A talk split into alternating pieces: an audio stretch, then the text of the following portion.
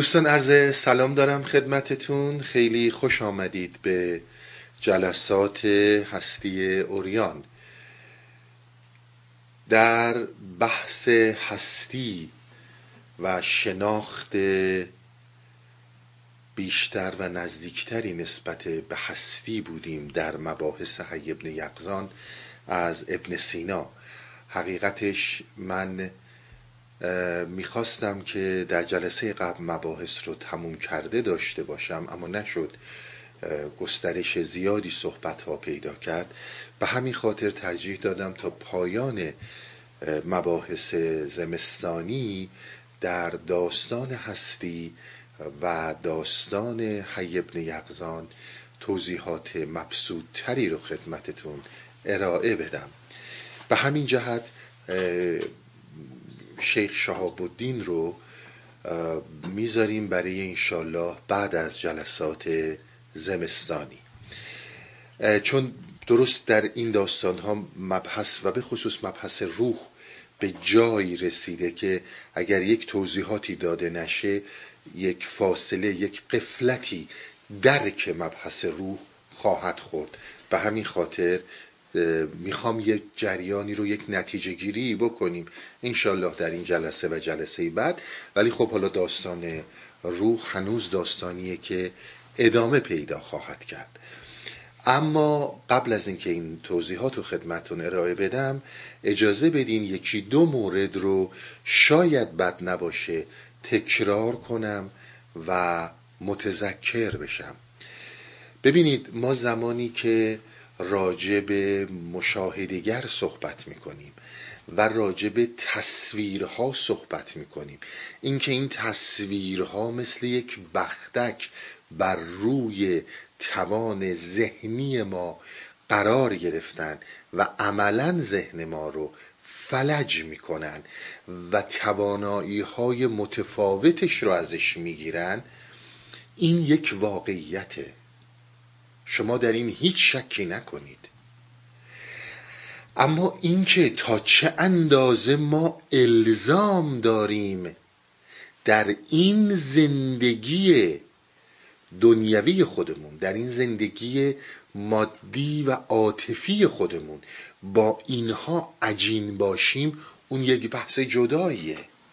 اینکه من یک چیزی رو بدونم واقعیت نیست اما بهش محتاجم.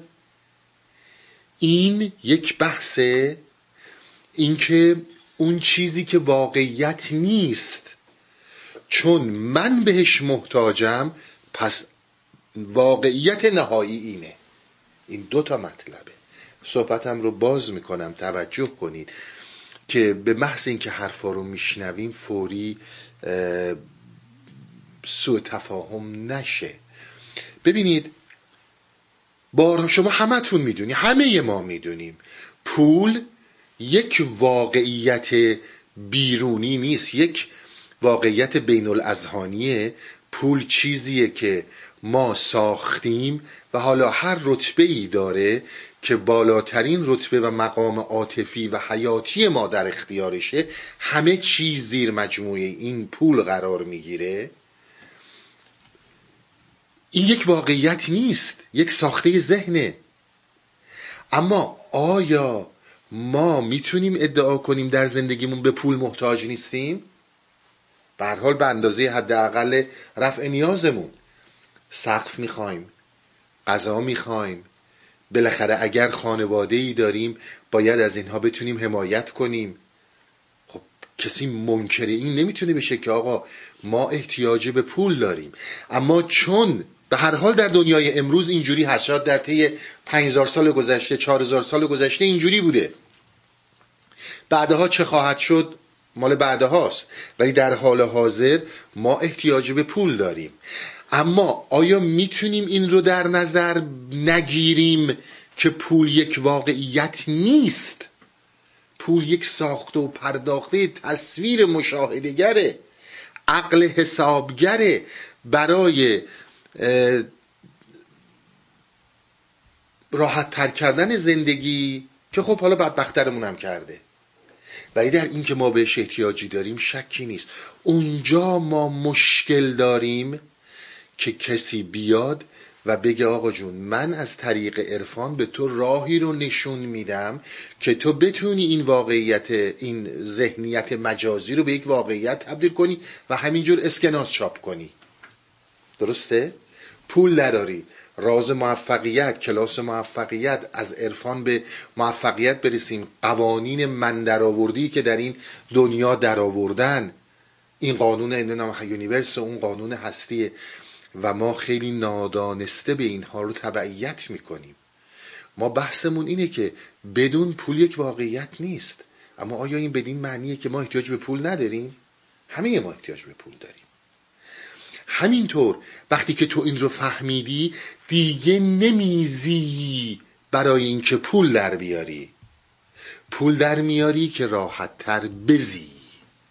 این کدوم یکی از اینا به تو راحتی بال و فراقی بال میده؟ یک آن یه مقدار از تعصبهای نادانسته باید بیایم بیرون. ببین یک پس یک واقعیت هایی وجود داره که این واقعیت ها رو ما باید بهش برسیم که آقا یک چیز بیخودیه. اما در این که ما بهش احتیاج داریم شکی نیست. یک واقعیت بین الازهانیه اما بهش احتیاج داریم. اگر کسی اومد و ذهنیت رو در قبال پول بیان کرد و گفت یک واقعیت ذهن بین الازهانیه ما نباید به اون عصبانی بشیم که نخیر آقا پول اولین و آخرین زندگی من هیچ جز این نمی‌خوام. خب هرجور می‌خوای زندگی کن. ولی اون رو عوض نخواهد کرد. مشکل سر جای خودشه. همه چیز همینطوره در دنیای ما. فرزندان ما با تمام ادعایی که ما می‌کنیم که اینها رو دوست داریم. حالا یه درصدی از پدر مادرها واقعا فرزندانشون رو دوست دارن. یه عده‌ای هم زیر سایه اونها. پدر مادرهای مطلقا بدی هستند. ولی ادعا می‌کنن که ما خب فرزند یه چیز دیگه است. چه اونهایی که دروغ میگن چه اینهایی که راست میگن. هیچ فرقی نمی‌کنه. در نهایت بهتر اینه که این فرزندان در یک جو سالم حقیقی زندگی بیرون با استقلال و روی پای خودشون بیستند و یا یک مشت بیمارانی باشند که تا آخر عمر نیاز به شیر دادن مادر دارن. اینا رو بهش دقت کرد. مادر تا زمانی که هشتاد سالش این آقا هفتاد سالش این آقا مادر باید بیاد به این شیر بده. ما باید یک واقعیتی رو بپذیریم. ما زمانی که با فرزندانمون رو در رو میشیم عزیز من این فرزند هم الان بچه است. فردا بزرگ میشه. حالا می‌خواد درس بخونه می‌خواد کار پیدا کنه می‌خواد ازدواج کنه هر چیزی. مجبوره بره پی زندگیش. حالا تو به اسم پدر و مادر ما یه بختک نیفروین. این هم باید بره پی زندگیش. آیا صحیحتر اینه که من این واقعیت رو ببینم؟ که این فرزند من که بسیار اینجوری هم. بعضی هم اینطوری نیستن. آقا فردا میره فلان شهر درس بخونه. فردا ازدواج می‌کنه همسرش کار می‌گیره فلانجا میره. و خیلی چیزایی دیگه. ممکنه سالی یه بار دو بار بیاد به من سر بزنه. من باید اونقدر این واقعیت بین الازهانی عاطفی رو ببینم که از امروز تمام دوستان خودم رو دور خودم رو خالی نکنم که در روزی که اون پیری پیش میاد اون جوون رفته پی زندگیش چون من از اول مدام گفتم نه دوست رو بذار کنار فقط به چسب خانوادت ما اونقدر جاهل هستیم بسیاری از پدر مادرها اونقدر جاهل هستن که به جوانانشون اینو میگن من به دوست ناباب کاری ندارم ها. خب من همه دوستای خودم رو می‌ذارم کنار با همه قطع رابطم حالا اون جوون دو تا جوون دارم سه تا جوون دارم بزرگ شدن اینها می‌خوان برن پی زندگیشون. خب من تنها میمونم. این مشکل تو یا مشکل اونه؟ ولی اگر این واقعیت رو ببینی اون چنان زندگی خودت رو مترتب می‌کنی که بختک هم به روی اون نشی. اونم بره پی زندگیش. تو هم دوستای خودتو داری تو هم آشناهای خودتو داری چون دوست مهمترین و اصلی ترین بالاترین نوع عشق عاطفه نیست. چون تو این رو انتخاب می‌کنی سلکت می‌کنی. خب میشه حالا هفتاد سالت شست سالت هشتاد سالت هرچی اون رفته پی زندگی تو هم زندگی خودت داری. آیا این بهتره؟ یا چیزهایی رو که جنونها و بیماری هایی رو که اسمشو می‌خوایم بذاریم محبت و عاطفه. ضعف هایی که می‌خوایم اسمشو بذاریم عاطفه. انسان اگر با واقعیت بین الاذهانی اون طوری که اون واقعیت هست رو در رو نشه اول و آخر کسی که ضرر خواهد کرد خودشه. انسانی که چشمش رو به روی واقعیت میبنده. انسانی که واقعیت رو نمی‌خواد ببینه خودش بیشتر از همه متضرر میشه. پس در نظر بگیرید ما بحثمون نیست. ما بیام حالا پول بذاریم کنار فرزند رو بذاریم کنار خانواده رو. هیچ کس. من بارها هم خدمتتون ارز کردم فرزند مسئولیت. اگر نمی‌تونی مثل بسیار میلیون ها میلیون مادرها و پدرهایی که مطلقا خوب نیستند نمی‌تونی باشی نیار. ولی حالا هم که آوردی مسئولیتته. ولی به خاطر چشم هم چشمی که دختر خالم آورد پسر خالم آورد یک همچون جنایتی رو نکن که فردا از هم بر نیای. مثل میلیون ها که متاسفانه داره اکثریت میشه. این حرف نامعقولی نیست. باید با این واقعیت ها رو در روشی ولی بریم زیر سایه تعارفات و حرفای کلیشه‌ای و حرفای عوام پسند خودمون رو قایم کنیم. همین وضعیت که داریم هزار سال دیگه از اینم بدتر خواهیم بود. باید با واقعیت رو در رو شد. پس این بهتره که من بفهمم که آقا بله ما هم فرزندانمون رو دوست داریم ما هم برای پول از صبح تا شب زحمت می‌کشیم اما من برای این نمیزیم که پول درارم پول در میارم که بزیم. من برای این صاحب فرزند نمیشم که درختی باشه در پیری برم زیر سایش. یک چیزی رو عشقم کشید دوست داشتم کردم برای دل خودم. ایشالام بزرگ میشه موفق میشه میره پی زندگیش. یه خود دیدگاه ها رو باید تغییر داد. این یه نکته. نکته دومی رو که باید بهش توجه کنیم. ببینید اگر من عرفان رو در این سطح مطرح می کنم عزیز من ببینید مولانا و مولاناها اینها آدم های کوچیکی نبودند که اسباب بازی یه عده آدم های کوچیک بشن. و ببینن که ما انسان ها چقدر جاهلیم من خودم رو میگم ببینن من چقدر جاهلم. حالا هم که دنیای غرب گفته مولانا من ایرانی هم رومی می‌شناسم. تا دیروز کجا بودی؟ تا پنجاه سال. خیلی خب حالا شناختم. اگر می‌شناسی درست بشناس. درک یک بیت مولانا به غیر از اینکه ذکره به غیر از اینکه سماس به غیر از اینکه ارتباطت رو با بعدهای دیگه برقرار می‌کنه جلدها کتاب معنی داره. آخه عزیز من اون آدم فریبکار شالاتانی که برای ما می نویسه مولانا اومد 36 ساعت نمی‌دونم از این رقصا کرد سماها کرد. بعد یهو دید وصل شده به یونیورس. اون مقصر نیست. وقتی که من در عین حال تمعکاریم که دلم می‌خواد حالا طمع کنم بشم مولانا بسیار ابله و نادانم اون حرفا رو قبول می‌کنم. مگه میشه با رقصیدن برسه به مولانا؟ برسه به چی میگین هزار بار بگو آقا اینها کامرشیاله یه عده تو, تو قونیه تو مزار منا دارن از اینا پول خوبی در میارن. چیز خوبی هم هست رقص چیزی باش.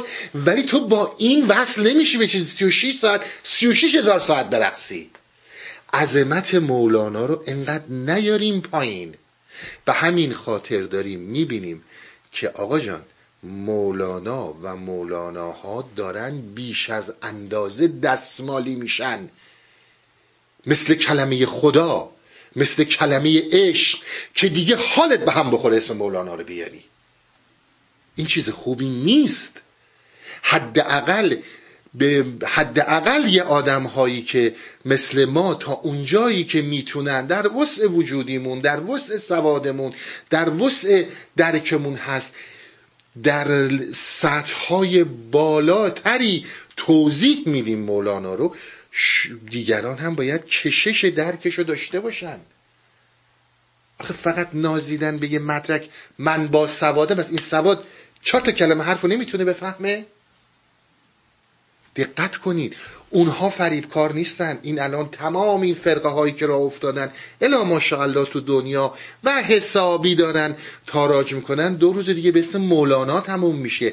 یکی از ماها اونقدر انصاف نداریم اونقدر وجدان نداریم که بگیم ما مقصریم.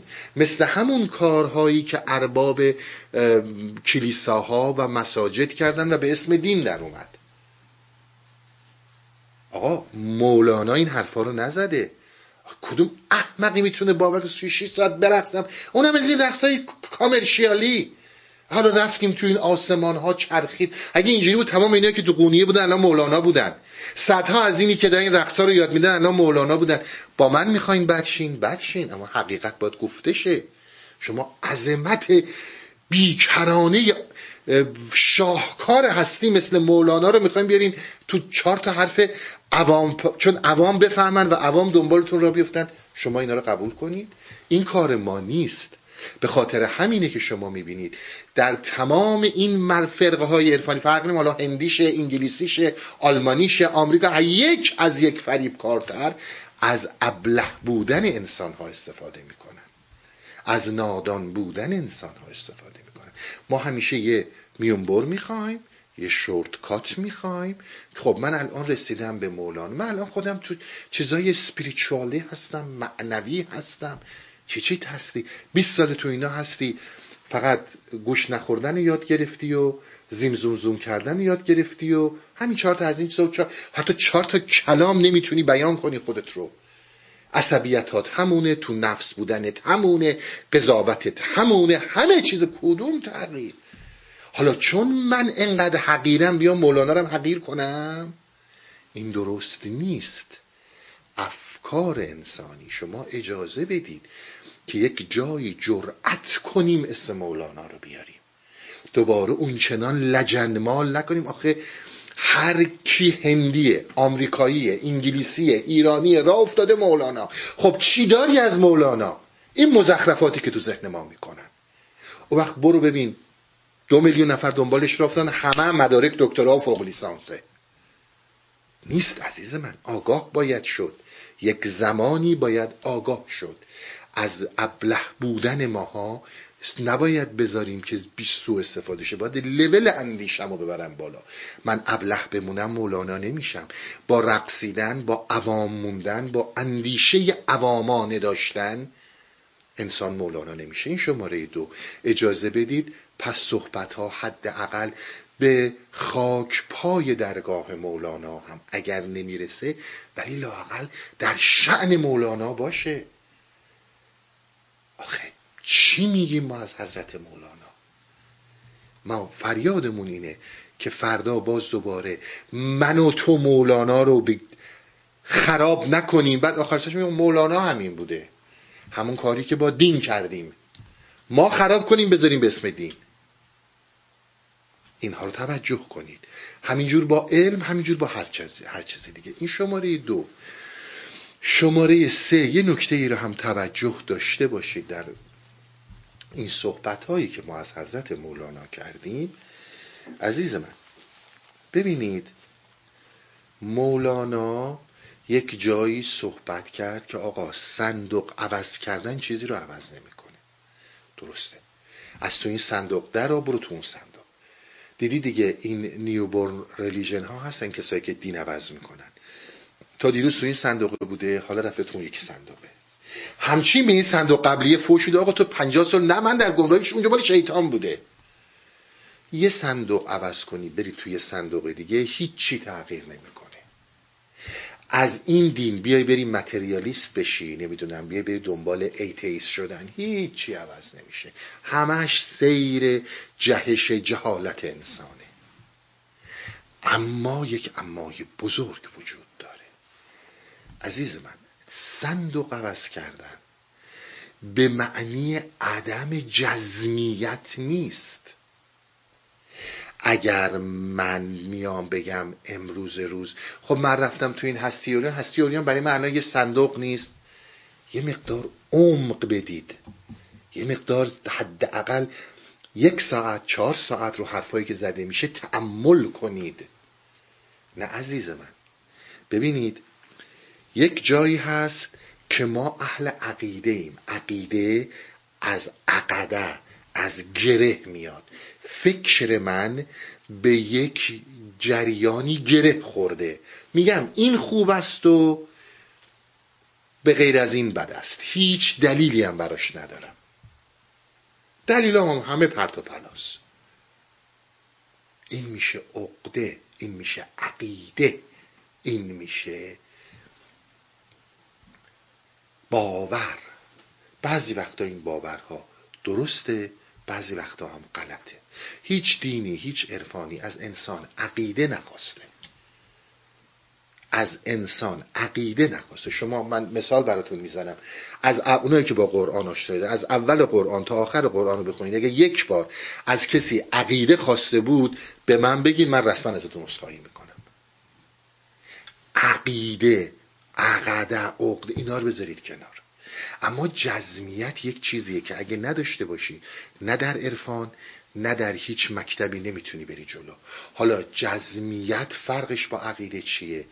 جزم بودن یعنی داشتن شناخت. شناخت یک باور نیست.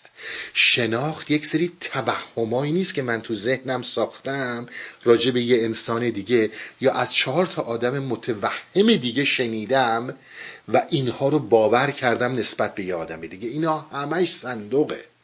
اما جزمیت چیز دیگه ایه. جزمیت شناخته. ببینید تعصب باعث ویرانیه. اما اگر من یه کسی بیاد به شما بگه که آقا پایتخت ایران کجاست؟ شما بگید پایتخت ایران تهرانه. بگه نه تهران نیست. اصفهانه. نه آقا پایتخت تهران ایران تهرانه.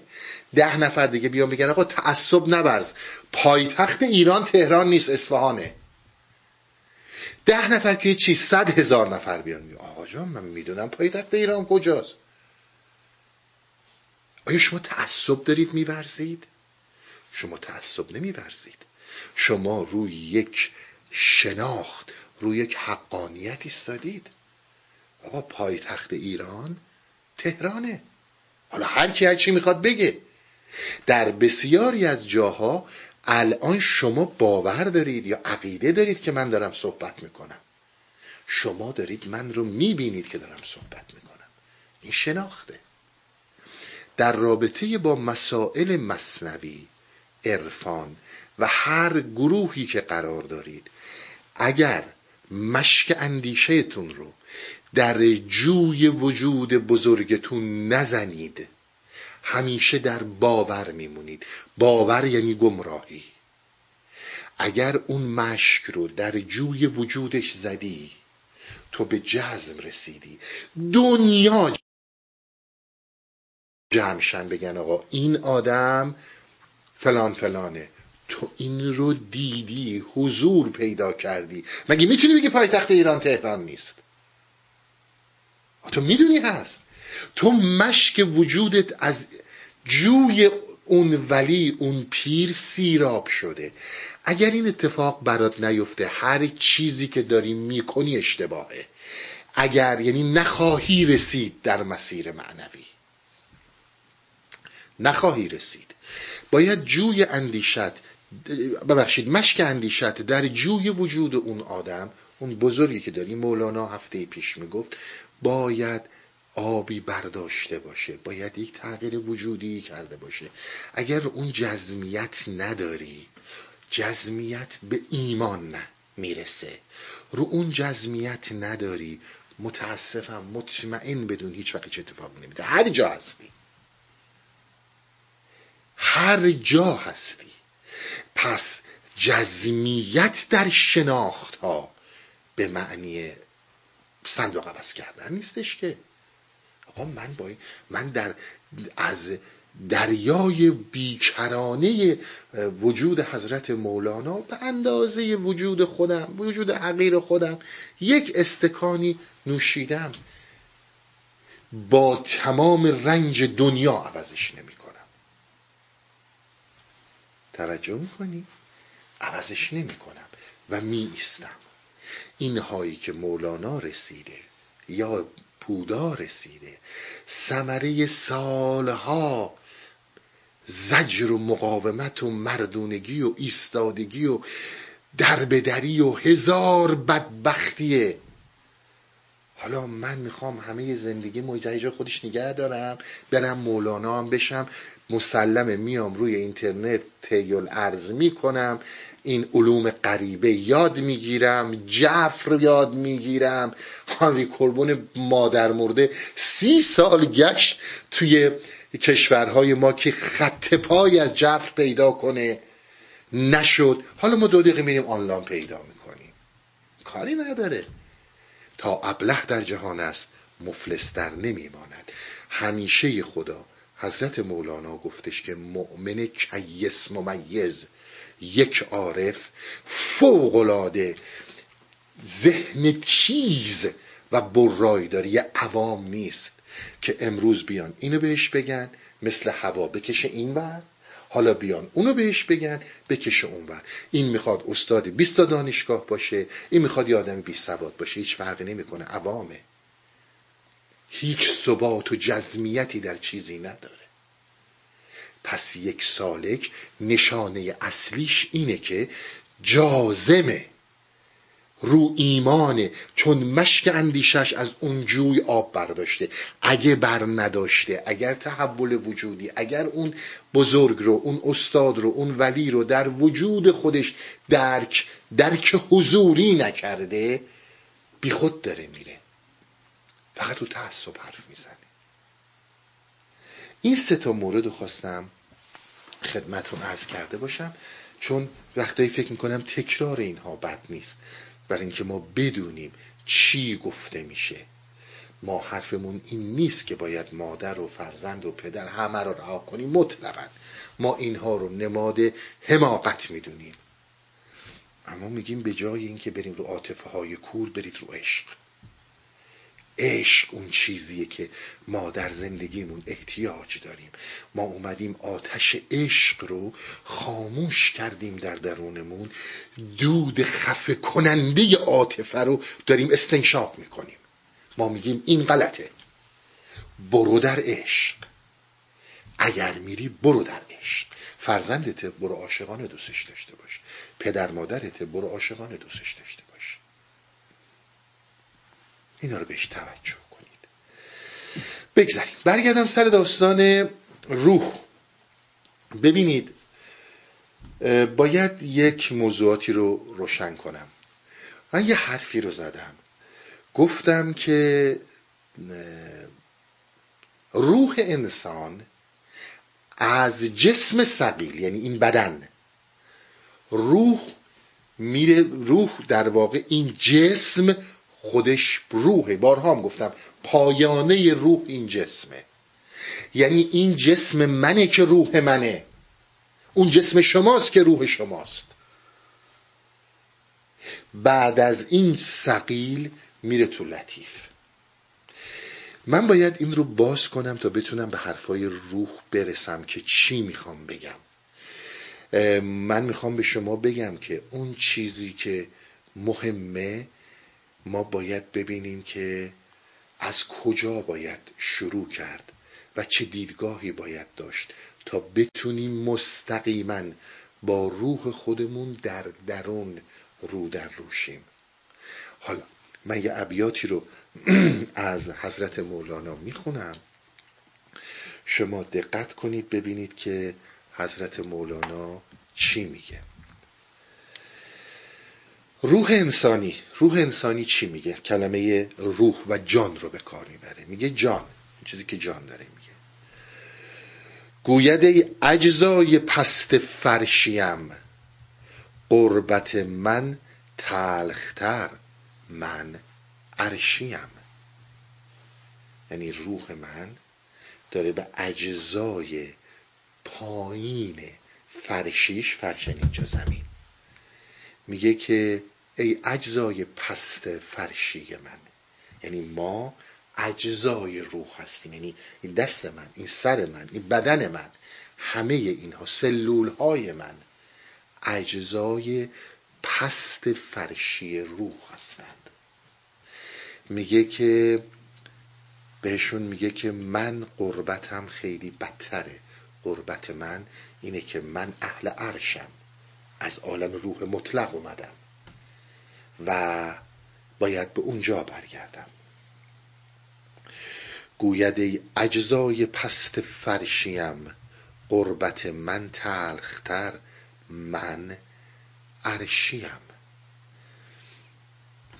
یعنی این اجزای بدن ما که حالا ابیات رو براتون خواهم خوند که از کجا به این بیت رسید این اجزای بدن من این سلول های بدن من هم در قربتن می‌خوان به اصل خودشون برگردن. میل تن در سبزه و آب روان. زان بود که اصل او آمد از آن. این ژنهای من سلول های بدن هر اون چی که بدن من برمیگرده این از این طبیعت گرفته شده. به همین خاطر می‌خواد برگرده به سمت این طبیعت.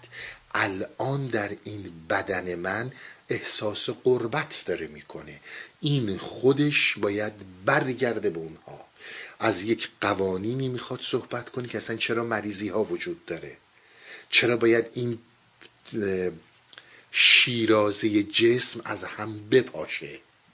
و چرا اینها میرن به سمت طبیعت؟ میل جان اندر حیات و در حی است. جان روح انسان در حیاته در زندگی در حرکت. زان که جان لا جان لامکان اصل وی است. زان که جان لامکان اصل وی است. الان شما می‌دونید لامکان یعنی چی. الان شما می‌دونید که ما این جسم ما این سیستم دماغی ما یک جایگاهی رو داره که به این جایگاه گفتیم قدرت imagination قدرت تخیل. در اونجا با یک جهان بیکرانهی به نام عالم مثل همون جایی که الان حضرت مولانا داره میگه من عرشیم اون روح متعلق به اون عرشه. این یک جرقه های یک عکس های از این لامکان در تخیل من به وجود میاد که من بر اساس اون این زندگی اجتماع رو می‌سازم. پدر حیات زندگی مادی ما لامکانه. یعنی اصل من الان در لامکانه چون این همه لامکان و اینها رو که توضیح دادم بدونید وقتی که میگم حیات در لامکانه یعنی چی؟ یعنی اینکه شما اون چیزی رو که بهتون قدرت میده از قارنشینی امروز بیاین بشینید و موشک بفرستید بره بالای جو. و هواپیما و تلفن و تلویزیون و کامپیوتر اختراع کنید. اون عکس هایی که به صورت جرقه در سپهر خیال من و تو نقش میبنده و بعد این به قدرت واهمه ما شعور ما به قدرت عقل جزوی ما منتقل میشه ما باهاش اینها رو در اینجا به طور ناقص میآفرینیم. ولی اصل در اون لامکان عالم مسل و صحبت هایی که دو جلسه پیش داشتم. میل جان در حکمت است و در علوم میل تن در باغ و راق است و کروم. ببینید جان انسان روح انسان تمایل داره به حکمت و علم. علم نه علم متعارف. اگر چون تمام این صحبت ها رو کردم تکرار می‌کنم. گفتم افلاتون علوم متعارف رو علوم نمی‌دونه. اینها رو متعلق به سوفسایی ها می‌دونه. تمام علوم الهیات فقه ریاضی فیزیک میگه اینها علوم متعارفه. به درد دنیای بیرونی می‌خوره. من حالا توضیح میدم اینا یعنی چی. ولی علم و حکمت اونیه که من یعنی افلاتون میگه به عنوان دیالکتیک مطرح می‌کنه. به عنوان به اصطلاح فلسفه ازش نام می‌بره. که اون توضیحات مفصلی یه جلسه قبل از این راجبش دادم. میگه هر جایی که تو می‌خوای با روح رو در روشی روح جایی تو درکش می‌کنی. ببین دارم همه این نشونه ها رو میدم. جایی درکش می‌کنی که میلش به حکمته میلش به قول افلاتون به دیالکتیکه میلش به علوم غیر متعارفه. افقهایی که باز شده و این افقها رو حالا این می‌خواد بره بشناسه. شناخت نه باور. ما در عرفان با باور کاری نداریم. ما با شناخت کار داریم. درسته؟ پس شما کجا روح رو در درون تشخیص می‌دید؟ جایی که میلش به سمت تعالیه. میلش به سمت ترانسندنسه. من اینها رو توضیح دادم دارم دیگه ازش ساده میگذرم. میل جان اندر ترقی و شرف میل تن در کسب و اسباب علف. علف به معنی قضا نیست فقط. ببینید شما زمانی که میایین در به صلاح این شعور انسان واهمه انسانی در واهمه انسانی اون چیزهایی که ما داریم فقط دنبال این هستیم که تصویرهای زیباتر بسازیم. من آدمی هستم با این مشخصات. این یعنی علف. علف فقط غذا نیست. آخر سرش هم می‌بینی دنیایی گفتن آقا تو با خوبی تو با شخصیتی تو با کلاسی تو فلانی. دو تا یک قرونی هم به دردت نخورد. ولی باز دوباره میری سراغش. غذا هم همینطوره. این شعور مادی رو ما احتیاجی داریم همینجوری که حضرت مولانا میفرماد برای این بقای جسم کاسبی کنیم تخصص یاد بگیریم درس بخونیم بریم بیزینس یاد بگیریم بریم تو اجتماع شعور اجتماعیمون بره بالا یاد بگیریم با مردم چجوری دیل کنیم. اینها تماما اسمش رو مولانا می‌ذاره علف. که این جسم اینها رو احتیاج داره. اما جان انسان به سمت شرفه به سمت ترقیه. ترقی یعنی چی؟ یعنی transcendence یادتون هست راجع به transcendence صحبت می‌کردم؟ شاید یه جلسه نصف جلسه راجع به transcendence صحبت کردم. که transcendence یعنی چی؟ اونا رو توضیح دادم که اینجاها بتونم راحت رد بشم. پس جایی که شما رو به تعالی استعلا هستید در transcendence هستید بدونید که اونجا روح حاکمه. اونجا جسم علفخار علفخار هم به این معنی. شخصیت طلب دنیا طلب نمی‌دونم موقعیت طلب نمی‌دونم آبرو طلب. دنبال این علف ها نیست. دقت داری می‌کنین چی میگم دیگه؟ میل و عشق آن شرف هم سوی جان. ببینید ما وقتی که میایم توی جان دیگه در جان عاطفه وجود نداره عشق وجود داره. چون اون چیزی رو هم که از اون طرف دارن به ما میدن عشق نه عاطفه. ما تا زمانی که در مسائل این تن هستیم احتیاج به عاطفه داریم. و عاطفه یه ذره مغز این ور ور بشه نه اون بچه رو می‌شناسی نه اون مادر رو می‌شناسی نه اون پول رو می‌شناسی نه هیچ چیز دیگه عاطفه یک مسئله مادیه برمیگرده به جسم ما. حالا من می‌خوام به شما توضیح بدم که آقا کجا میشه که این مغزت کار نکنه اما تو وجود داری. من می‌خوام اونجاها برسونم. فقط با من بیا قدم به قدم. حالا چه تو این جلسه چه تو جلسه بعد. پس گفتیم که میل و عشق آن شرف هم سوی جان. زین یحب را و یحبون را بدان. ببین میگه اون طرف که میاد عشقه. یعنی تو اول اصلا باید با عشق آشنا بشی. اون طرف که میاد عاطفه نیست. عشق هستی عشق. بعد میگه حالا به یه آیه توجه کن. این آیه به اصطلاح آیه اینه یحبهم و یحبونه آیه سوره ماعده است. 54 54 سوره ماعده است. یحبهم و یحبونهم. بسیار این آیه بحث برداشته در بسیاری از عرفای ما. میگه که انسانهایی میان میگه که این به حالا مؤمنینی که هستن اینها ایمانشون مشکل داره فلان و اینا. انسانهایی میان که خدا اینها رو دوست داره و اونها هم خدا رو دوست دارن. یعنی این عشق عشق دو طرف است. اینها می‌کشن به سمت عشق و عشق هم می‌کشه به سمت اینها. جایی که تو عشق را می‌بینی خدا را ببین. بخواد این رو حالا من باز می‌کنم حرفامو. حاصلان که هر که او طالب بود جان مطلوب در او راقب بود. این حرفی که من زدم. اگر عشق درت طالب عشقی عشق هم می‌کشه سمت تو.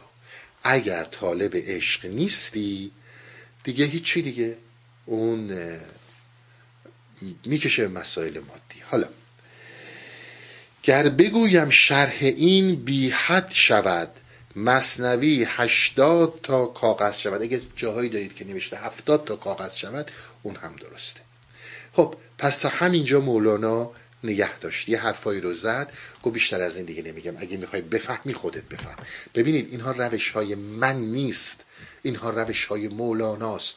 آشنا بشید یک سری کلمات رو میگه ابیات رو میریزه. گنج های نهان رو میاره بالا. میگه حالا ذهنتو کار بنداز ذهنتو به چالش بکش حرف رو بفهم. همچین آماده و پخت و خور نخواه حلو بدم تو گلود. اون کسی که این کار رو می‌کنه شیاده و از جهالت تو داره استفاده می‌کنه که تو راحت همه رو فهمیدی. نه تو هم باید مایه بذاری. ببین این چند تا بیتو گفت. فوق العاده نبیات پیچیدن. تو همون دفتر سومه. من یک به یک حرفا رو باز کنم چون قبل از اینم یه سری ابیات داره که داره از خیلی زیبا مطرح می‌کنه که جسم چرا چرا اصلا این سلول ها ذرات به قول خودی سر پا پیش هم وایستادن؟ اصلا چرا این بدن داره راه میره؟ اصلا علت چی؟ حالا اونا رو می‌رسم می‌خونم. فقط این اول راجع به روح بگم چون اینو بگم وقت اون رو راحت تر می‌تونم باز کنم. پس روح انسانی میگه گوید ای اجزای پست فرشیم قربت من تلختر. بابا من عرشیم. من بیچاره تو اینجا نگه داشتین به اجزای تنیش میگه. اجزای تنی چی؟ اجزای تنی خود روح. من صحبت هایی که دارم براتون می‌کنم این صحبت ها مال من نیست اما امیدوارم بتونم درست انتقال بدم. درست ترجمه کرده باشم در ذهن خودم حرفای کارل یاسپرسه. کارل یاسپرس خب می‌دونید روانشناس بسیار مورد احترامیه و همینجور فیلسوفه. باز داخل پرانتز. این رکتر هم توضیح بدم. عزیز من ما با روانشناسی مشکل نداریم. مشکل اونجاست که یک بیکرانه ای مثل انسان رو یه عده اومدن به خاطر پول میگن ما شناختیم تموم شده ما همه رو می‌دونیم. هیچ چیش هم نمی‌دونن. ولی خیلی جاها مگه میشه کسی منکر جناب یونگ بشه؟ مگه میشه عظمت واقعا یک پیامبر یونگ؟ مگه کسی می‌تونه منکر کالیاسپرس بشه؟ این حرف چیه؟ ولی هر چیزی که بشه ابزار فریب ولو مصنوی باشه باید جلوش گرفته شه. این مشکل ماست. دقت کنید. گفته ها گفته های کالیاس برسه من تا اونجایی که بتونم براتون من باز می‌کنم. میگه سه گروه سه نوع جهانبینی جهاننگری وجود داره. این جهاننگری که اینها دارن به جهان هر کدوم از ماها اگر یک روب یک ساعت بریم یه گوشه تنها بشینیم تو خودمون محال یک جزو یک کدوم از این سه گروه نباشیم. اصلا مهم نیست با سوادیم بی سوادیم اهل اندیشه ایم اهل اندیشه نیستیم. ما یک همچون دیدگاهی در مقابلمون بازه. گروه اول. گروه اول کسانی هستند که اینها جهان رو تمام اون چیزی که جهان وجود داره یک سیستم کمیتی می‌بینن. کوانتیتی. کیفیتی در این وجود نداره. یک دستگاه یک ماشین فوقالعاده پیچیده که تعدادی از این کمیت ها در کنار هم قرار گرفتن به طور وفور و به طور ارتباط با هم دیگه و تونستن یک وجود مکانیکی محض را بیافرینند. این جهان ما همینه. شما نگاه کنید اجزای کامپیوتر رو. این اجزا رو آوردن کنار هم نشوندن و ارتباطی که با همدیگه دارن این ارتباط بین این اجزا باعث میشه این کامپیوتر جلوی من باشه. خود ماشین. ارتباطی که بین اجزای ماشین هست باعث میشه ماشین روشن بشه. الان شما یه چکش بیا بزنید لپتاپ منو بشکن این اجزا از هم پاشیده میشن. یه کامپیوتری وجود نداره. انسان هم در نتیجه همینه. انسان حاصل و نتیجه یک سری فعالیت های شیمیایی و فیزیکی در بدنشه. و این فعالیت های فیزیکی و شیمیایی که حالا در مغز در تمام سلول های بدن ارتباط مغز با بدن اینها که به وجود میاد یک چیز یک مجموعه یک پیکره به وجود میاد به نام انسان. تمام غمها تمام قصه ها شادی ها اندیشه ها فکر ها هر اون شجاعت ها ترس ها اضطراب ها زائیده این فعالیت های شیمیایی و این فعالیت های فیزیکیه. در درون ما. هیچ چیز دیگه هم وجود شما بزن این اعضا رو خورد کن. اعضا رو از هم جدا کن. که چی میمونه؟ این کامپیوتره یه چکش بزن چی میمونه؟ آدم هم همینه. آدم چیزی برتر از این نیست. شما اگر فرض کنید روی فلان قسمت مغز یه همچون کاری رو بکنید ببینید کلی از اندیشه های این از بین رفت خیلی ترسو شد خیلی شجاع شد خیلی قدرت واهمه شعورش مختل شد. تمام اینها وجود داره. درسته؟ چیز دیگه جز این نیست. شما امروز از بعضی نمیگم همه نورولوژیست ها مغز شناس ها غیر از این چیزی نمیشنوید. که اون چیزی رو که ما میگیم انسان ثمره یک سری کمیکال بالانسه بالانس های شیمیاییه که به وجود میاد. چیز دیگه وجود نداره. اونا رو به هم بزنیم همه چی به هم می‌خوره. اونا رو به هم نزنیم ما تا یه مدتی داریم به اسم سلامت زندگی می‌کنیم بعدم این اجزا از هم جدا میشن میرن. این یک دیدگاه به این انسانه. این یک دیدگاهی که ما داریم انسان رو می‌بینیم. آیا این دروغ داره میگه؟ ما در عرفان همینجا داریم می‌بینیم دیگه. حالا بیتای دیگه مولانا رو هم می‌خونم می‌بینیم. آقا داره دروغ میگه؟ نه. انسان چیزی جز اینا نیست. انسان همش هم به قول, به قول مولانا با کلمه علف به کار برد و نام برد که آقا انسان چیزی جز این آب و سبزه و اینها نیست. حالا ما امروز یه مقداری اینها رو مدرنتر دانشمندانه تر لغتهای سلول و فلان رو درشون به کار می‌بریم. درسته؟ پس انسان چیزی جز این نیست. من براتون یه ابیاتی رو از مولانا می‌خونم که شما ببینید. دقیقا خود حضرت مولانا هم این دیدگاه رو قبول داره.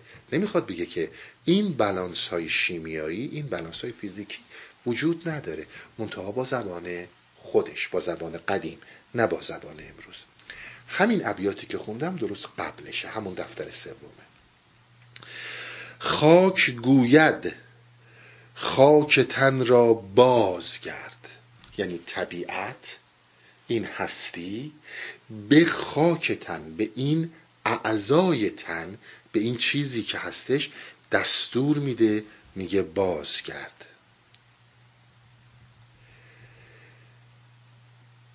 ترک جان کن سوی ما همچو گرد. میگه از این ارتباطی که وصل شدی. حالا اینجا الان حضرت مولانا میگه این گردها به جان وصلن. ولی ما در این که اینا هستن شکی نداریم. این جان رو رها کن. و بیا سمت ما که اصل تو در حقیقت از ماست و ما این که تو الان اونجا وجود داری. جنس مایی پیش ما اولاتری. به که تن وارهی و وارهی و زانتری. از اون سیستم تازگی بدن از اون چیزی که این بدن تره تازه است از اون جداشی و بیای به سمت طبیعت. حالا پس تا اینجا ما داریم می‌بینیم ما مشکلی با این موضوع نداریم. این یه دیدگاهه.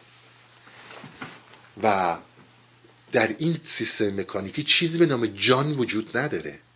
چیزی به نام روح وجود نداره. حتی چیزی به نام ذهن وجود نداره. اون چیزی که وجود داره فقط این ترکیباته. و برای من انسانی یک توهمی درست می‌کنه که چیزی دارم به نام ذهن. این حرفا رو اولین روزهای جلسه پاییزی زدم. دیگه گفتم ما میایم می‌رسیم به اینجا که آقا امروز روز دیگه اصلا یه عده منکر ذهنن. میگن آقا این ذهنم توهمیه که تو داری می‌کنی. بیا من نورولوژیست من مغز شناس الان ناکن به قول خودشون حالا من میگم سیم نه که شما فکر سیم برق چیزایی که دارن می‌ذارم رو این عصب مغزیش. این صدای باباش که نمی‌دونم 20 سال پیش مرده رو واضح داره میشنوه. این چیزی جز این نیست. درست شد؟ میگه ببین الان این کارو کردم. مادرش 15 سال پیش مرده ولی داره صداش می‌کنه. کارا رو نورولوژیستا زیاد می‌کنن دیگه. چون این تمام این تصویرها در مغز ما در حرکت دیگه. پس روحی وجود نداره. پس جانی وجود نداره. تمام اینها یک ماشین فوقالعاده پیچیده است که ما چون در زمان گذشته درک صحیح از پیچیدگیش نداشتیم اومدیم یه تئوری ساختیم به نام روح. یه تئوری ساختیم به نام جان. وقتی خوردیم به مدرنیته این روح و جان تبدیل شدن به مایند. یه مقدار جلوتر اومدیم دیگه. دانشمون جلوتر رفته. اومدیم خوردیم به ذهن. حالا کسایی مثل فروید هم اومدن ذهن رو به ذهن خداگاه و ناخداگاه تقسیم کردن. ولی همه اینا فعالیت های این شیمیایی مغزه. مثلا کسی مثل خود فروید هم به این موضوع کاملا واقفه. که آقا اینا فعالیت های شیمیایی ذهن مغزه. کدوم ذهن یه ذرهش این ور ور کن. تمام اینایی که میگی جونمه و عشقمه و نمی‌دونم پول می‌خوام و بابام کو و مادر بچم کو همه اینا یادت میره. یک! می‌دونید دیگه بهتر از من می‌دونید شما اینا رو. ماشاءالله همتون بسیار ما دوستانی داریم که خودشون پزشکن. اینا دیگه خیلی بهتر از من می‌دونید دیگه. حالا ببینید حرفای من برمیگردین که ما سراغ عاطفه نمیریم. شما اگر یک آن دست ببر یه آلزایمر کوچیک که می‌گیری. بزرگترین متخصص ذهن شناسی چیز مغز شناسی. نمی‌دونم بزرگترین فیزیکدانی. یه آلزایمر می‌گیرن می‌گیری اسم تو اسم خودت یادت نمیمونه. ای دانشا چی شد؟ پوف. همون بچه که میاد نزدیکت میترسی ازش. پس اون چیزی که وجود داره در حقیقت یک ارتباط الکتریکیه. یک بحث شیمیاییه یک بحث فیزیکیه. اصلا واقعیتی نداره. شما میگید ما منکر اینی ما میگیم بابا از اول مولانا داره همینو میگه. ما اونجا منکر میشیم که شما بیای و بگی که آقا جون این فقط یک ماشین پیچیده که ربط به کمیت ها داره و اگر این کمیت ها از هم بپاشن چیزی وجود نداره. حضرت مولانا میاد میگه چرا؟ من این کمیت های شما رو دیدم ولی می‌دونم یک چیز برتری وجود داره. و اجازه بدید که اون رو براتون توضیح بدم. من کلام به کلام دارم آروم میام که با هم بیاین. چون اگر سه مرحله یا مرحله های بعدیشو نرسیدم تو این جلسه جلسه بعد با دنبال کنم. چون این حرف باید به یک جایی برسه. پس شما می‌دونید ما به هیچ عنوان مشکلی با این مسائل نورولوژیست ها و مغز ها نداریم. مطلقا. همش همینه. همش همینه. همش این کمیکال بلانسه این فعالیت های شیمیایی.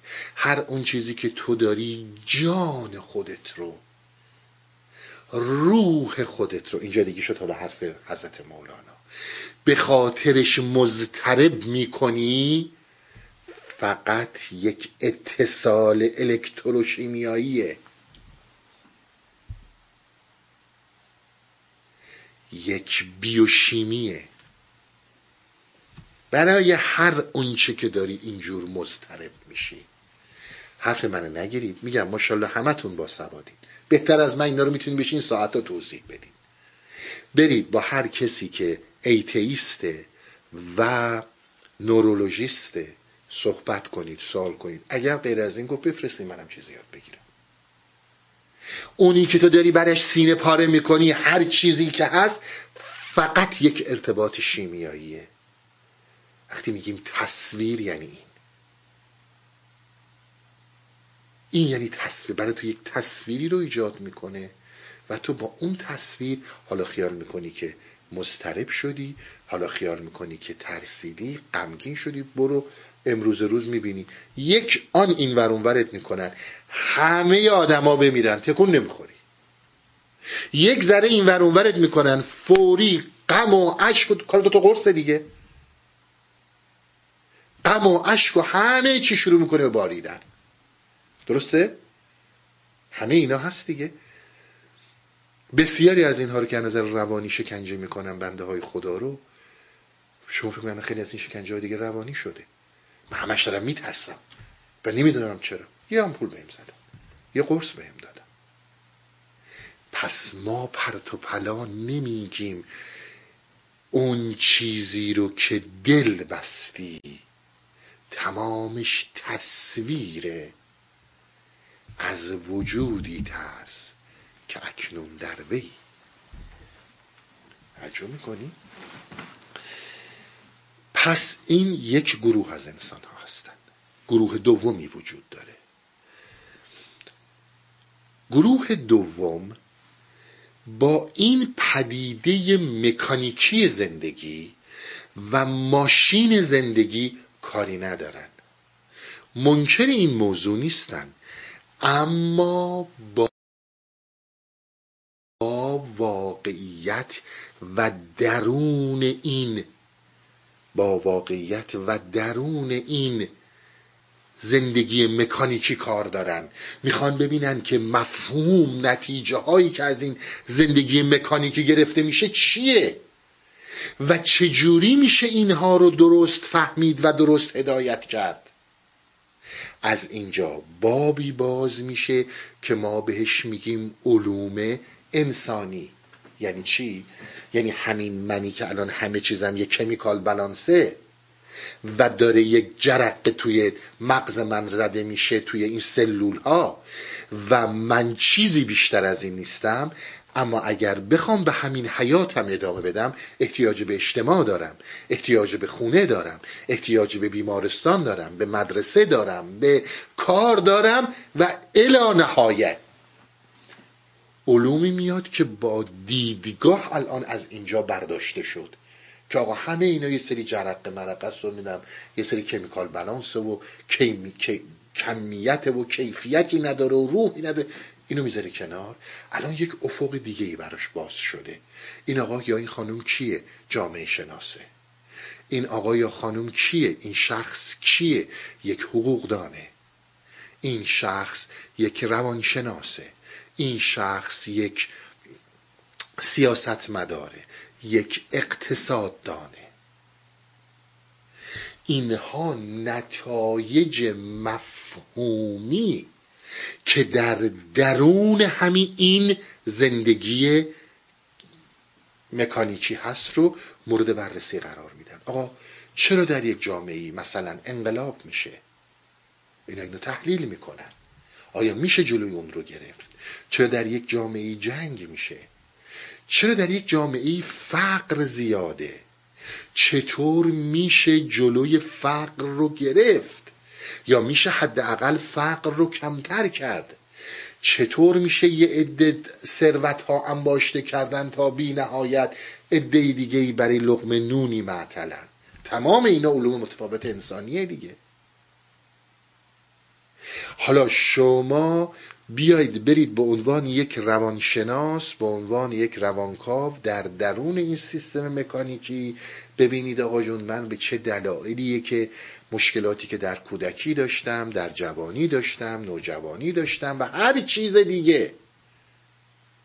هر چیز دیگه ای که داشتم الان من یک فرد عصبیم من یک فرد آرومم.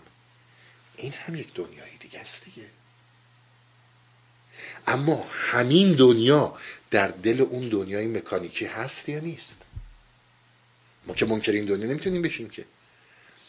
اساسا الان این علوم انسانی خیلی جا به مراتب از اون علوم بیشتر دارن کارایی دارن و به درد مردم می‌خورن. اما همین علوم در دل اون سیستم مکانیکیه. خب اینجوری شما خیلی کارا رو می‌تونید انجام بدید. شاید اگر درست برنامه ریزی کنید فقر رو کمتر کنید.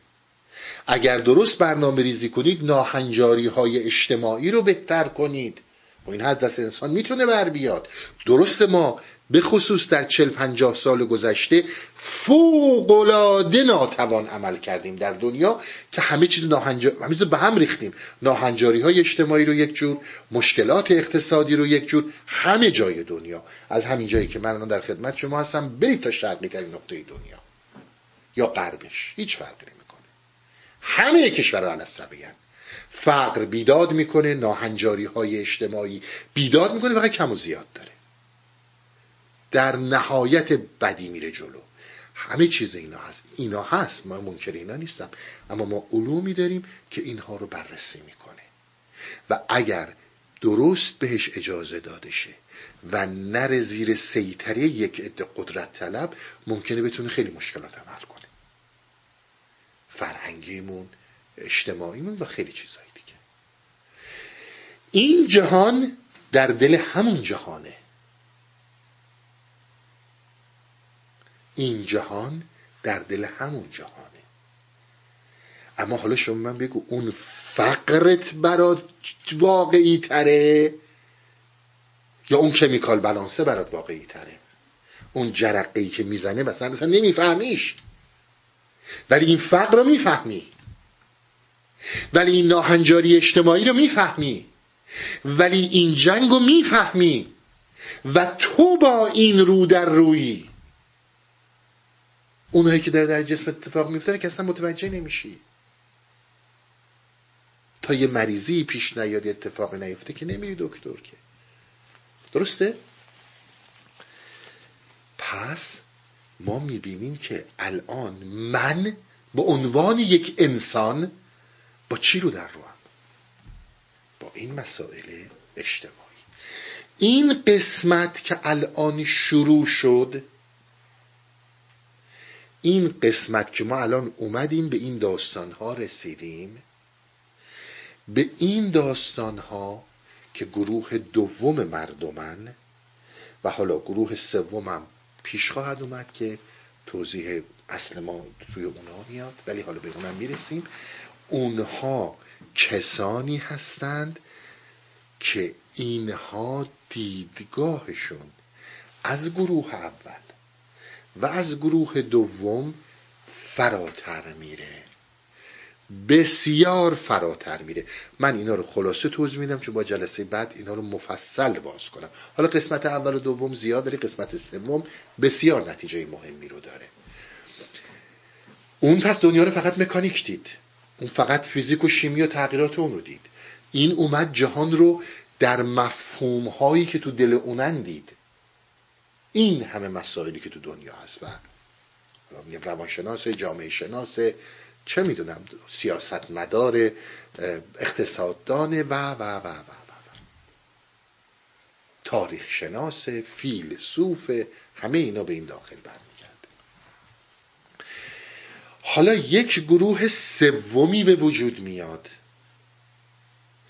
که میگه دیدگاه من از تمام این دو گروه برتره.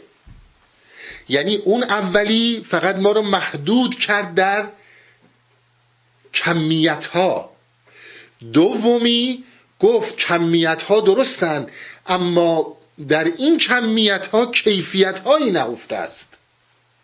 یعنی در حقیقت دید محدود اولی در یک دشت محاصره شده با کوههای سیاه. دیدگاه دوم کوه رو زد عقبتر. دشت وسیعتر شد و یک مقدار گلارایی شد. اما ما داریم از دور کوه ها رو می‌بینیم. یاسپرس میگه سومین دیدگاهی که به وجود میاد این کوه ها برداشته میشه. انسان خودش را در یک بیکرانگی می‌بینه که هنوز بر اساس گفته این دو گروه در تاریخ تعریف نشده است. انسان محدود به این دوتا چیزی که اینها میگن نیست. می‌دونه که یک پیکره بینهایتیه که هنوز که هنوزه این تعریف نشده و جا داره برای نمو آنچه که انسانیت مینامد. و مقام انسانی و روح انسانی به اون میگه. تمام صحبت من این جلسه این که هر چرا که مونده جلسه بعد رو این قسمته. فقط خلاصه دارم میگم که بتونم جلسه بعد توضیح بدم. میگه رو این قسمته. یعنی این کوه رفته کنار این خودش رو در یک بیکرانگی داره می‌بینه و یاسپرس خیلی زیبا مثال می‌زنه. میگه که هستی رو کل هستی رو. این به صورت یک انسان داره می‌بینه. می‌خوایم مثال بزنیم روشن شه. ولی نه اینکه واقعیت اینه می‌خوایم فقط چون این بحث سوم فوق العاده پیچیده است اینو من باید هی توضیح بدم. میگه شما فرض کنید کل هستی اون چیزی که محسوسه و آن چیزی که نامحسوسه. توجه کنید. در دیدگاه اولیه نورولوژیست ها مغز شناسا همه چیز محسوس است. وقتی میای در دیدگاه دوم می‌بینی که خیلی چیزها اونجا داره اتفاق میفته که در این در اونجا نامحسوسه. اینجا هم نامحسوسه ولی قابل درکه. تمام مسائلی که تو روانشناسی پیش میاد. چون تو درون اون ذهن رفته دیگه. تمام مسائلی که در تاریخ به وجود میاد در انسان شناسی به وجود میاد. اینجا من فقط یه پرانتز بهتون بگم. عزیز من همیشه مهمه که تو چه سوالی رو از کی می‌کنی؟ تو وقتی بگی انسان چیست اگر نورولوژیست جلوت باشه اون رو توضیح میده. اگر روانشناس و جامعه شناس باشه اینو توضیح میده. اگر هگل و هایدیگر باشه این سومی رو توضیح خواهد یاد که دارم توضیح بدم. دقت کنید همه چی همینطوره ها. شما مثلا آبو بپرسید از این نفری که اهل به اصطلاح محیط زیسته. براتون آبو توضیح میده که آقا آب از دریاها بخار میشه میره بالا ابر اینجوری میشه. هزار جور دقیق براتون توضیح میده که آب چیه. ولی همین آب برو از یک کشاورز بپرس. همین دیدگاه رو داره. آب که همون آبه. اگر خاطرتون باشه اولین سخنانی که از ابن سینا نقل کردم سر روح گفت کمال اول. کمال اول اون شکلی که اون گرفته. اما کمال ثانی داره. کمال ثانی رو بسیار عمیق باید دید. حالا بیایم بریم پرتزو بندم. بریم سراغ گروه سوم. این گروه سوم جهان رو مثل یک پیکره می‌بینن. کل این هستی رو از اونجایی که اون کمال مطلق که هستی نزول کرد عقل مطلق آفریده شد روح مطلق همه اینها یک پیکره است. یک پیکره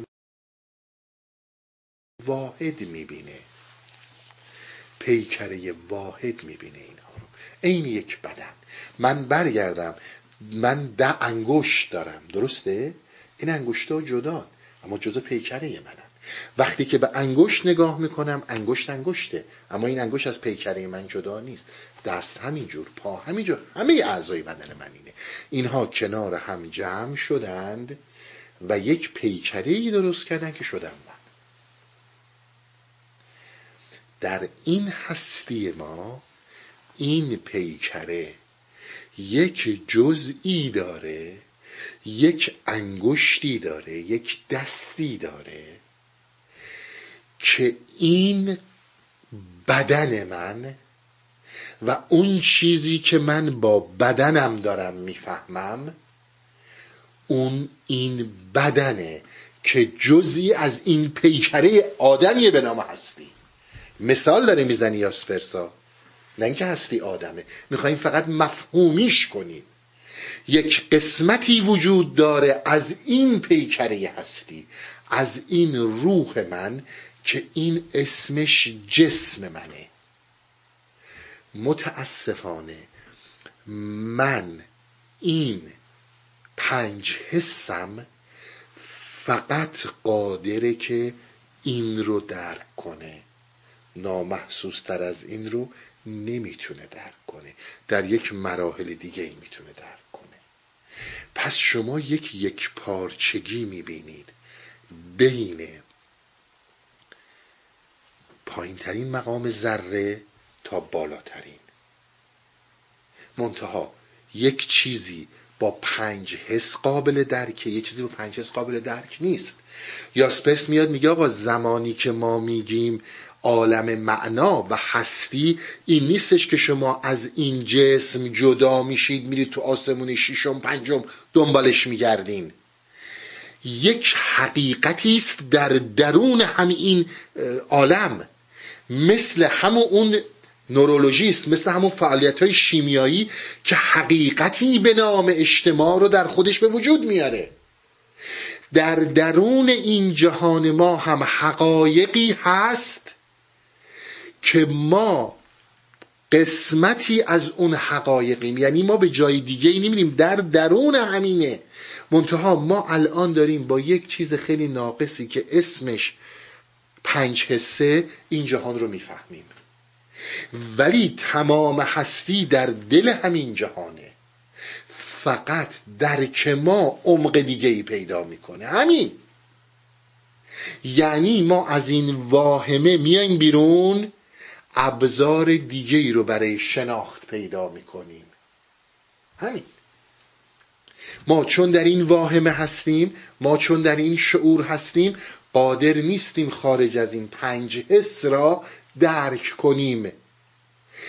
ولی حقیقت هستی هر چقدر که عمیق تر برید در همین جهانه. ما جای دیگه ای نمیریم. یعنی در حقیقت می‌خواد به ما بگه عزیز من تو در ماورا و طبیعه زندگی می‌کنی. منتهای مراتب یک علتی پیدا کردی یه نقصی پیدا کردی که فقط خودتو تو پنج حس داری می‌بینی و اینجا رو طبیعت حس می‌کنی. بلا اصل وجود ما بد و طبیعی هم تو دل همین طبیعته. همین طبیعت هم ما بعد و طبیع است. از اینجا بحث روح من باز میشه. من یه نکته رو براتون توضیح بدم وقتم هم خیلی داره میگذره. یه نکته رو توضیح بدم که آقا در حقیقت ما بعد و طبیعه همینجاست. فقط ما درکش نمی کنیم ما باید قدرت درک پیدا کنیم. حرف عرفان همین درکم که حالا بهش می‌رسم توضیح میدم. به قسمت دوم و این قسمت سوم میگن متافیزیک. خیلی زیاد شنیدید متافیزیک.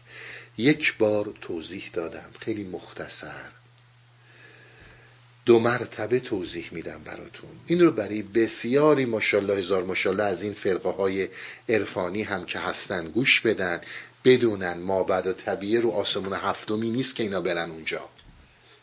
یک بعد دیگه ای بازه که اصلا ربطی به این داستان ها نداره. این ور هم که تو آسمان ها بری باز یک بعد دیگه ایه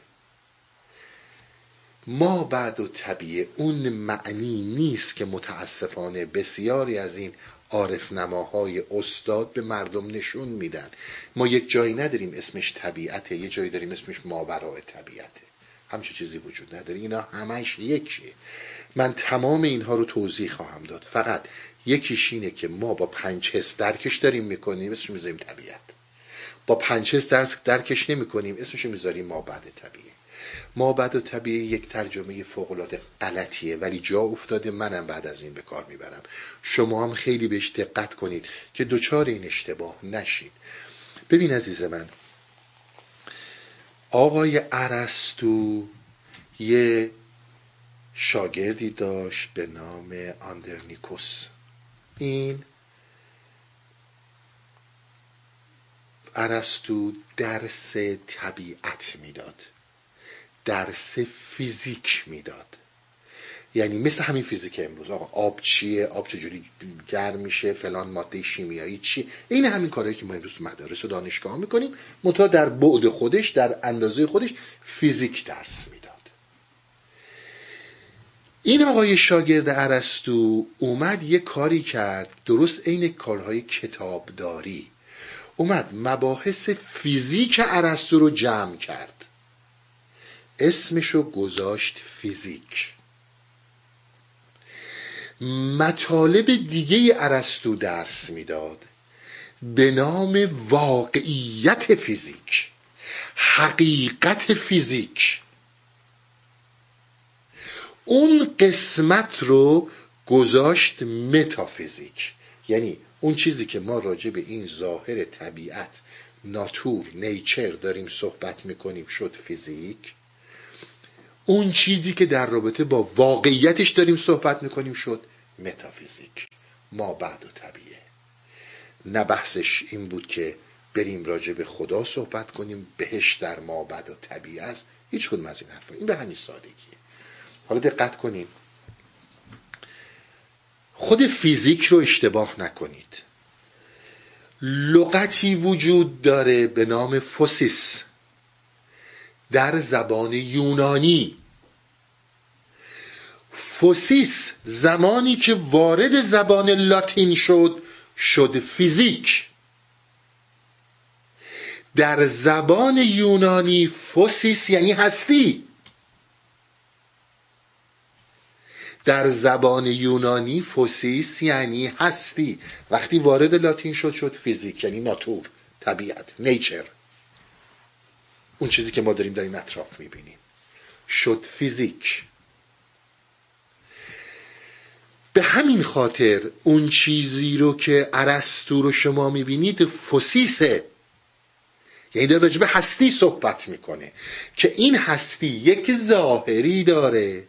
مثل این صحبت هایی که من کردم. حالا اونا مسئله نورولوژیست های امروز نمی‌دونستن من نمیگم. ولی همین صحبتی که من کردم. ارتباط الکتریکی مغز هرچی که اتفاق میفته بر اساس شیمی حرکت فعالیت شیمیایی و فیزیکی این ظاهر طبیعته. ولی یک حقیقتی درش وجود داره که این حقیقت و واقعیت شاید بهتر بود که اسم متافیزیک گذاشته می‌شد واقعیت فیزیک. حقیقت فیزیک. حالا نتایج کمال ثانی. فیزیک میشه کمال اول اتفاقی که در طبیعت داری می‌بینی و متافیزیک میشه کمال ثانی حقایقی که در این وجود داره. این پس معنیشه. یعنی دقت کنید اون چیزی که ما داریم میگیم ما بعد و طبیعه منظورمون به این نیستش که چون خیلی از این نورولوژیست ها بزرگان اروپایی آمریکایی رو دارم میگم حالا جامعه ما که جای خود داره. وقتی می‌رسن متوجه نمی‌شده الان خیلی فرق کرده. تا می‌گفتیم ما بعد آقا من به این چیزا اعتقاد هستم تو می‌دونی ما بعد طبیعه چیه که اعتقاد نداری؟ این معنی باوره. یه چیزی رو نمی‌دونم فکرم رو گره زدم. عقده کردم به یک باور که ما بعد طبیعه یعنی خدا و فرشته ها و آقا چی میگه بدون چی میگه؟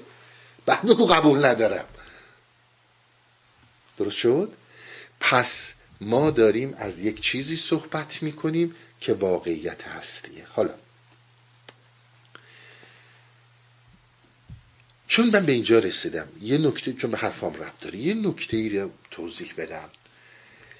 شاید در ده 15 سال گذشته من دارم زیاد میشنوم. این در قرن بیستم به وجود اومد. نمی‌دونم واقعیتش. در ایران هم اینها اومده رو دوستانی که فلسفه می‌خونن اینا حتما آشنایی دارن. شاید اومده ترجمه شده حتما نمی‌دونم. ما اینجا یه لغتی رو به کار می‌بریم. به نام متا متافیزیک متا متافیزیک خیلی تو دهن فیلسوفای قرن بیست و یکم افتاده. اونایی که دارن تدریس می‌کنن. یعنی مابعد طبیعه مابعد الطبیعه. متا متا. متا یعنی پس. بعد. بعد از فیزیک متا. این متا متافیزیک می‌دونی یعنی چی؟ خیلی بازگو کننده ی حرفای ماست. ببینید یک جریاناتی که وقتی که بخوان راجع به خودشون توضیح بدن و خودشون رو ثابت کنن و خودشون رو بیان کنن چاره ای نیست جز اینکه با خودشون خودشون رو بیان کنن. به میگن متا متافیزیک. بسیار با من بیاین. در وهله اول نورولوژیست است فیزیکه. در وهله دوم میایم به روابط درونی فرهنگی چیزای متفاوت. روانشناسی میشه متافیزیک. هنوز اومدیم توی این سخن هنوز متافیزیکیم. دیدگاه فیلسوف هایی که جهان رو دارن یک پارچه می‌بینن؟ متا متافیزیک یعنی جایی که چیزی برای بیان خودش محتاج اون بیان مطلقا از جانب خودش. ببینید شما زمانی که یه ماشین یه کامپیوتر یه ماشین هر چی زمانی که شما با این برخورد می‌کنید اون که خودی خودش رو توضیح نمیده که. شمایید که دارید اون رو توضیح می‌دید.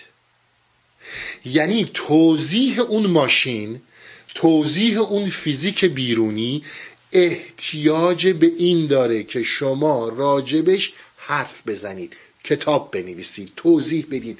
درسش بدید علمش رو یاد بگید می‌خوام آقا درخت بشناسم می‌خوام سنگ بشناسم می‌خوام ماشین بشناسم می‌خوام کامیون بشناسم. اون خودش خودش رو نمی‌تونه توضیح بده. الان هم که میری موتور ماشین رو باز می‌کنی یه نفر اونجا نشسته میگه این اینه اون اونه یا کامپیوتر همینجور و شما این رو یاد می‌گیرید. پس چیزی که خودش خودش رو بیان نمی‌تونه بکنه احتیاج به یک ذهن بیرونی داره. ما به این نمیگیم متا متافیزیک. یعنی برای روشن شدن یک مطلب شما احتیاج به ذهن بیرونی دارید. خود شما برو ده دفعه این ماشین رو در رودش بریز بیرون. مکانیک نمیشه. درسته؟ خودش خودش رو توضیح نمیده. اما زمانی که شما راجع به زبان صحبت می کنید برای بیان اینکه زبان شناسی که وسیع ترین علم قرن بیست و بیست و یکم شد غیر از زبان چی می‌خواد زبان رو توضیح بده؟ این زبانه که بر متافیزیک خودش در بیان خودش باید خودش رو توضیح بده و بر خودش آگاه باشه. این یه مثال به این میگن متا متافیزیک شما می‌تونید با یه ماشین زبان رو توضیح بدین؟ شما می‌تونید با یک درخت زبان رو توضیح بدید؟ حالا. خود را دیدن و خود خودبینی آگاهی رو دارم میگم آگاهانه. خودبینی من که می‌خوام خودم رو ببینم. ببینید من یه شکل فیزیکی دارم که الان جلوی شما. این به قول این نورولوژیست این فعالیت های شیمیایی و فیزیکی و اینا تو مغز من داره میشه. شما این ظاهر رو یه پوستی روشه می‌بینید. درسته؟ ولی من یه آگاهی هم دارم دیگه که دارم این آگاهیم داره با شما این صحبت ها رو می‌کنه. میگه آقا مولانا اینو گفته کاریاسپرس اونو گفته هانا آرنت اونو گفته.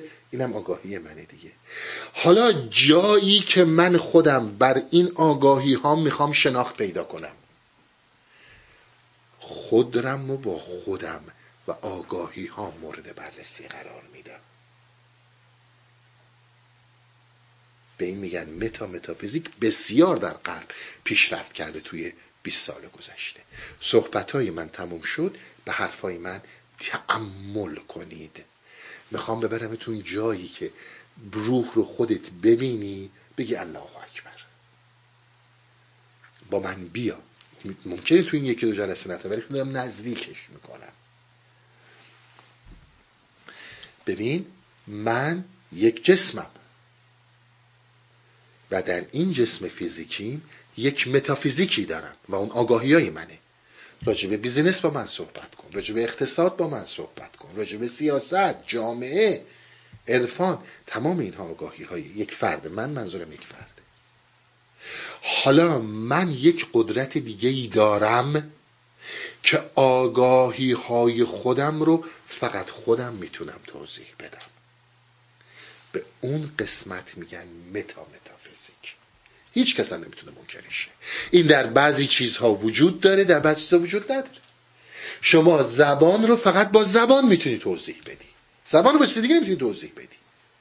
من آگاهی های خودم رو که برش آگاه میشم میام تعمل می‌کنم میگم آقا این صحبت هایی که من امروز کردم دارم به این یک آگاهی پیدا می‌کنم. با صحبت شما که به خودم آگاهی پیدا نمی کنم خودم دارم به خودم آگاهی پیدا می‌کنم. این میشه متا متافیزیک. شما ببینید از یک بیرون چقدر من اومدم تو. و همه اینا یک دنیاست.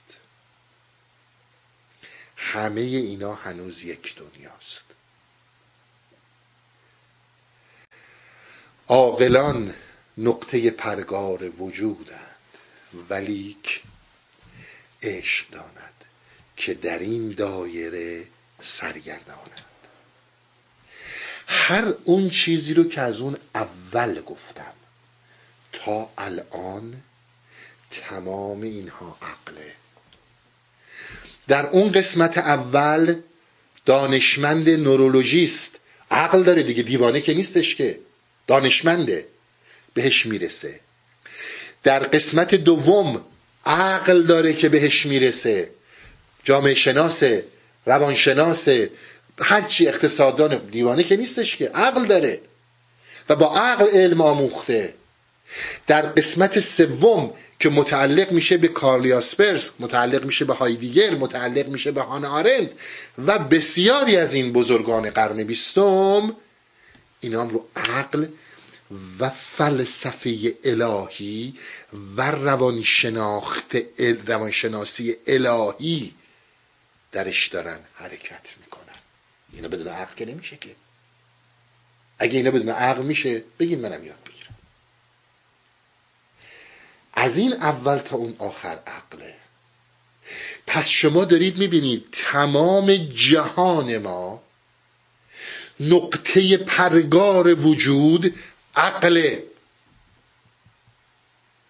حالا هر شکلی می‌خواد داشته باشه هر بعدی می‌خواد داشته باشه فوسیس باشه متافوسیس باشه و متا متافوسیس باشه. فرقی نمی‌کنه. همه اینا عقل می‌خواد. و دانشمنده رو می‌تونی بگی عقل نداره؟ یا یکی دانشمنده می‌خوای بگی عقل نداره؟ کارل یاسپرس رو می‌خوای بگی عقل نداره؟ مگه میشه همه اینا؟ پس شما می‌بینید جهان ما بر اساس نقطه پرگار این اقلا داره میچرخه هر شکلی دارن. در هر زمانی هم شکل متفاوت داشتن.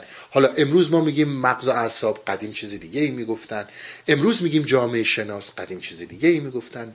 نمی‌دونم ملل و نحل بهش می‌گفتن فلان هرچی درسته؟ سیاست مدار اقتصاددان جامعه شناس. خب اینا که جامعه رو شاختن دیگه. اینا که تمام نقطه پرگار وجودند. اون نورولوژیست است که هست دیگه.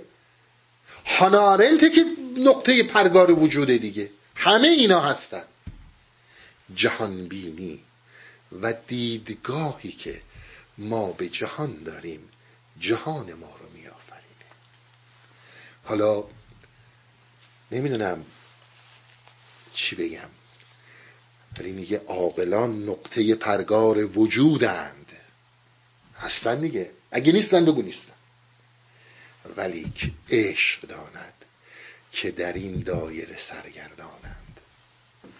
میگه تنها چیزی که می‌تونه به این گروه ها این سه گروه عمده ترین جهان بینی در جهان هست. نه عمده ترین که همه همین سه جهان بینیه شما بیشتر از این جهان بینی ندارید. هیچ کجا جهان بینی ندارید. ولو اینکه سرمون به زندگیمون گرمه و اصلا قد و قواره جهان بینی نباشیم. بازم یه جهان بینی داریم. سرمون به اون زندگیمون گرمه میریم یه کاری می‌کنیم میایم. تا بچه داریم دورش هستیم یا نداریم اهل خوشگذرونیم. اونم یه جهان بینیه دیگه. اونو همه زیر مجموعه ایناست. هیچ کدوم فرقی نمی‌کنه. زیر مجموعه این ستاست شما این جهان رو خارج از نقطه پرگار این اقلا نمی بینید این اصلشه چه خدا پرستش چه فلسفه الهیش و الهیاتش چه جامعه شناس روانشناس حالا چه مادی چه الهی چه متریالیسته چه ایتئیسته چه خداشناسه. هیچ فرقی نمی تمام اینها رو عقل میگردن. اون آقای نورولوژیستی هم که داره این توضیحات رو به من میده در حقیقت داره مغز رو با مغز خودش می‌شناسه دیگه. درسته؟ و در اون ساختار مغز عقل وجود داره. حالا یه دفعه شما می‌بینید حضرت حافظ میاد یک کلام میگه آب یخ میریزه رو هممون بلند میشه میره عاقلان نقطه پرگار وجودند ولیک عشق داند که در این دایره سرگردانند. میگه فقط عشق می‌فهمه که آقا همه اینا سرگردانیه. اینا هم که دیدید من براتون اینجوری توضیح میدم بسیار براتون مهمه که آدم از عوام بودن بیاد بیرون. دو مرتبه نه بشینی بگه آقا جون من با آقای دکتر فلانی صحبت کردم. آقای پروفسور فلانی اومد ایشون خیلی آدم مهمیه. توضیح می‌داد که مغز انسان همه چیز در اثر شیمیایی و فیزیکی مغز اصلا ذهنی وجود نداره. شما چی میگین؟ خب یعنی تو عوامی. من اینا رو دارم توضیح میدم که بدونی ما همه اینا رو می‌دونیم و با از اینا مشکل نداریم. اصلا نمیگیم اینا دروغه. عوامیت بد دردیه. چسبیدن به این و اون بد دردیه. آقا ما شما میگی به اصطلاح روانپریشی هایی که به اصطلاح بیماری تن روانیه. ما منکر نیستیم. ما میگیم آقا این دروغه. آقا اگر فلان ویتامین فلان ویتامین فلان موضوع فلان جریان تو بدن من هست این تاثیرات تو مغز من می‌ذاره من مثلا افسرده میشم. ما میگیم چیزی نیست. مگه مولانا گفته هم چیزی نیست؟ یا مگه ما گفتیم همچون چیزی وجود نداره؟ ولی خب حالا جواب جناب حافظ رو چی بدیم؟ آقا همه اینا رو تو گفتی؟ عشق می‌دونه که همه اینا بند خداها سرگردونن.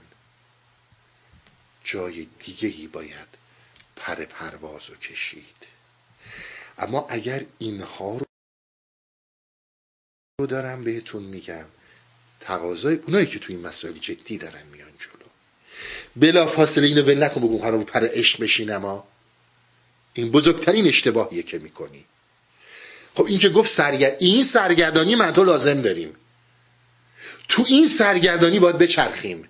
از اون نورولوژیسته تا کارل اسپرس ما تو این باید بچرخیم. یک دفعه بخوای میون بر بزنی بری رون پاره بالا عشق بشینی نمیشه. باید اینها رو درش بگردی. اساسا اومدیم این لباس فضا نوردی رو پوشیدیم که اینا رو بفهمیم. این سرگردانی ها رو ببینیم. قرار نیستش که هنوز توی سرگردانی ها وارد نشدیم بپریم رو بال عشق و بریم. خب واسه بچه اومدیم؟ اینجا شما می‌بینید که الله اکبر از حضرت حافظ از حضرت مولانا. من وقتم تموم شد ولی انشالله جلسه بعد این صحبت ها رو ادامه میدم. ولی با این چیزا تموم نخواهد شد. فقط یک کلیدهایی رو دستتون میدم. ببینید کجاها روحتون رو می‌تونید درون خودتون کشف کنید. صحبت هایی که جناب مولانا کرد. حکمت علوم عشق جدا از این داستان ها میل جان به عشق اما کمیکال بلانس من و تو سمت عاطفه است. همونی که اون آقای نورولوژیست میگه. همونیه که مولانا میگه. هیچ کس هم شکی نداره. حالا غیر از تمام اینها ما قبول داریم عاقلان نقطه پرگار وجودند هیچ کس شک نداره که هستی ما بر اساس جهان ما همیشه بر اساس اقلا بوده. آقا جان چنگیز خان مغلم که حمله کرد دیوانه که نبود. اونم عاقل بود. عاقل بود که تونست با اون لشکریان پدر جهان رو دراره. هر چیزی هر چیزی عقله. نقطه پرگار وجودن عاقلان نقطه پرگار وجودند ولی عشق داند. که در این دایره سرگردانند. خسته نباشین تا هفته بعد. روابط عمومی هستی اوریان.